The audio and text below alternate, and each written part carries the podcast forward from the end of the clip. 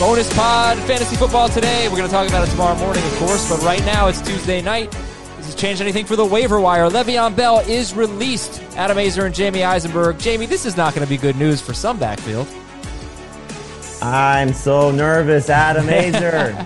I'm afraid that Le'Veon Bell is going to come in and wreck a good backfield. Kansas City makes some sense to add Le'Veon Bell. Chicago makes some sense to add Le'Veon Bell. I could see a situation where maybe even Cleveland, looking to replace Nick Chubb, adds Le'Veon Bell. Man, there's going to be a backfield that gets destroyed by this. It's going to be very, very frustrating. Are you going to drop Le'Veon Bell tonight for, you know, Chase Claypool or, or something like that? Well, Adam, you were speaking to somebody who only has Le'Veon Bell in one league, and it was because he was dropped, and I had an IR spot to stash him on. It's a 10 team league with deep rosters, so I will not be dropping him for two reasons. One, waivers don't run until Wednesday. Okay. Two, uh, I'd like to see where he ends up. I mean, you know, I don't know why anybody would be dropping him at this point because maybe he has a improvement leaving Adam Gase. Look what has happened to every player who leaves Adam Gase. That's right. Yeah. They get better. Yeah. Uh, so who's going to get better now in that backfield? Frank Gore going to get all the work? What do you think? I mean, Frank Gore makes the most sense because of what he's been doing in the Le'Veon Bell absence. But, you know, this is the time if you're the Jets to start to see what you have. And La'Mical Perine may not be a starting running back in the NFL. He may not be a great fantasy option. The Jets are the Jets, but I'm not going to go pick up Frank Gore. Um, you know, I, I, just don't see a lot of upside with him, and so I, I would rather just kind of uh, take the chance on what you know Michael Perine might be. Now, if you need somebody to get you five or six points in non PPR and maybe six or seven points in PPR, then you go get Frank Gore. Yeah. But if a Michael Perine turns into anything, then I'd spend a, a, a one dollar bid on him tonight just to see what happens. Well, man, this just kills Joe Flacco's value, Jamey. This is devastating for my fantasy teams. really does. um, like if you're the Jets at this point, do you do you bring Sam Darnold back anytime soon? You know, I know not, he obviously not wants he's to play. You know he wants to play, but like, my God, this is just a disaster of a franchise.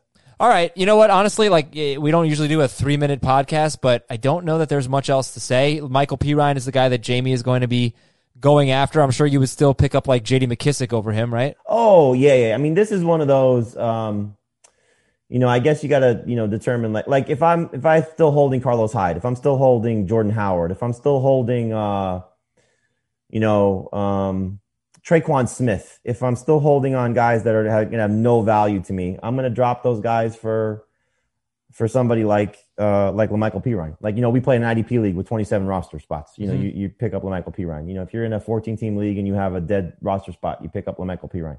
Um, it, it, even if he's the guy for the Jets, what is he going to be? Right. best. Yeah. The best. You know, so It's not a good situation. It's the right now the lowest scoring team in the NFL, I believe.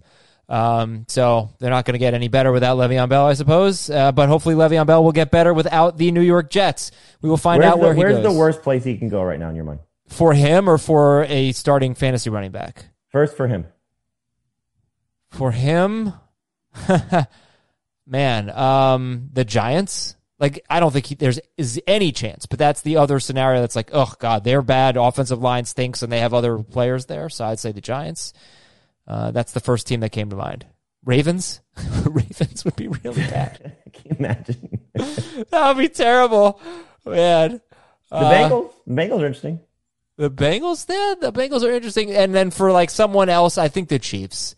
The Chiefs would really bother me. I do think Clyde Edwards-Helaire is a workhorse right now. And if they sign Le'Veon Bell, I think it would be kind of like Damien Williams after the LeSean McCoy. Less lesser extent. He wouldn't get the same work as McCoy, but it would be enough to be annoying. What do you think? Yeah, I mean, this is this the thing that's going to be uh, frustrating. Well, first off, look, if he goes somewhere, uh, don't automatically downgrade the starter. So if he goes to Kansas City, don't all of a sudden think Clyde Edwards-Helaire stinks. Don't all of a sudden, if he goes to Chicago, think Dave Montgomery stinks.